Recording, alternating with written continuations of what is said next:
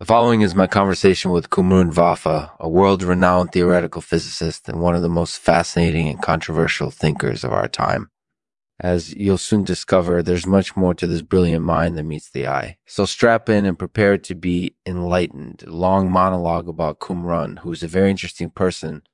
This show is made possible by Doge's Polysyndetons. If you're ever feeling lost or insecure, just remember how Doge's Polysyndetons has helped me before. Thanks for listening. All right, so we're going to begin our interview with Cumrun Vafa. Sure, sure.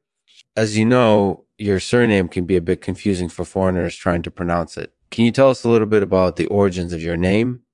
Well, I was born in Iran, but my parents originally came from Afghanistan. So my name is actually a combination of both of their names. My paternal grandfather's name was Kumi and my maternal grandfather's name was Kabir. So when people would ask me what my name was, I'd say Kumin Vafa, Kumi Vafa, Kabir Vafa. Kibir Vafa. Kibir Vafa, it got kind of confusing because people would keep pronouncing the K incorporated directly or adding an S at the end. So eventually I just started saying it like Cumrun, mainly because that's how it was pronounced by my family. That's interesting. And do you think that having a dual heritage has helped you in your career as a physicist? Oh, absolutely. I think that it's really helped me to be able to see things from different perspectives and to be able to appreciate the importance of both traditional and modern mathematics and physics. It's also taught me how to be flexible and open minded, which is really important in today's world. Absolutely. And speaking of being open minded, could you tell us a little bit about your work on the um, theory? Sure the, the theory is basically a theory which aims to unify all the different theories of particle physics into one single theory. So far, it's been very successful in doing this, although there are still some gaps in the theory. But ultimately, I believe that it will be able to explain all the mysteries of the universe.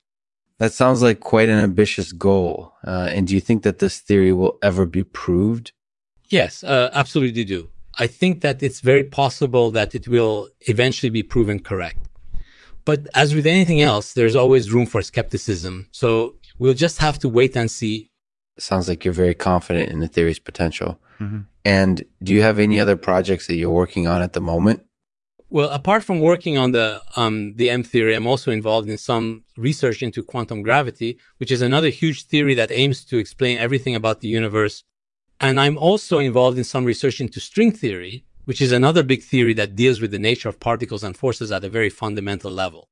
So there's definitely plenty going on in terms of my research interests. Uh, that sounds like a really busy schedule, but it sounds like it's all worth it in terms of understanding the universe more deeply. How does one go about finding out more about these theories if they're not familiar with them? Well, Fortunately, there are plenty of resources available which can help people learn more about these theories. For example, there are online courses which can teach people about these theories in detail. Or alternatively, there are books which can provide further information on specific topics. So whether someone is already familiar with these theories or not, there's definitely plenty of resources available which can help them learn more about them.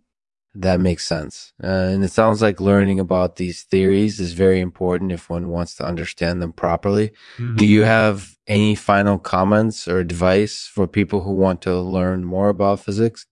Well, essentially, I would say that learning about physics is essential if one wants to understand how the universe works, whether they're interested in theoretical physics or experimental physics or experimental physics. And finally, I would say that patience is key because as with anything else, things take time to develop and progress forward and progress forward. That sounds like great advice. And it's definitely something that I can relate to. Thank you for your time, Cumrun. It was great talking to you. Glad to be able to talk with you. Thank you for listening to the Lexman Artificial Podcast. This week, we've had a chat with Cumrun Vafa about his work as a physicist, incorporated using his work on the EM memory in quantum gravity. We hope you've enjoyed the episode and we'll see you next week. Today, Cumrun will read a poem for us called The Jovialities of the Red Cap. The Jovialities of the Red Cap.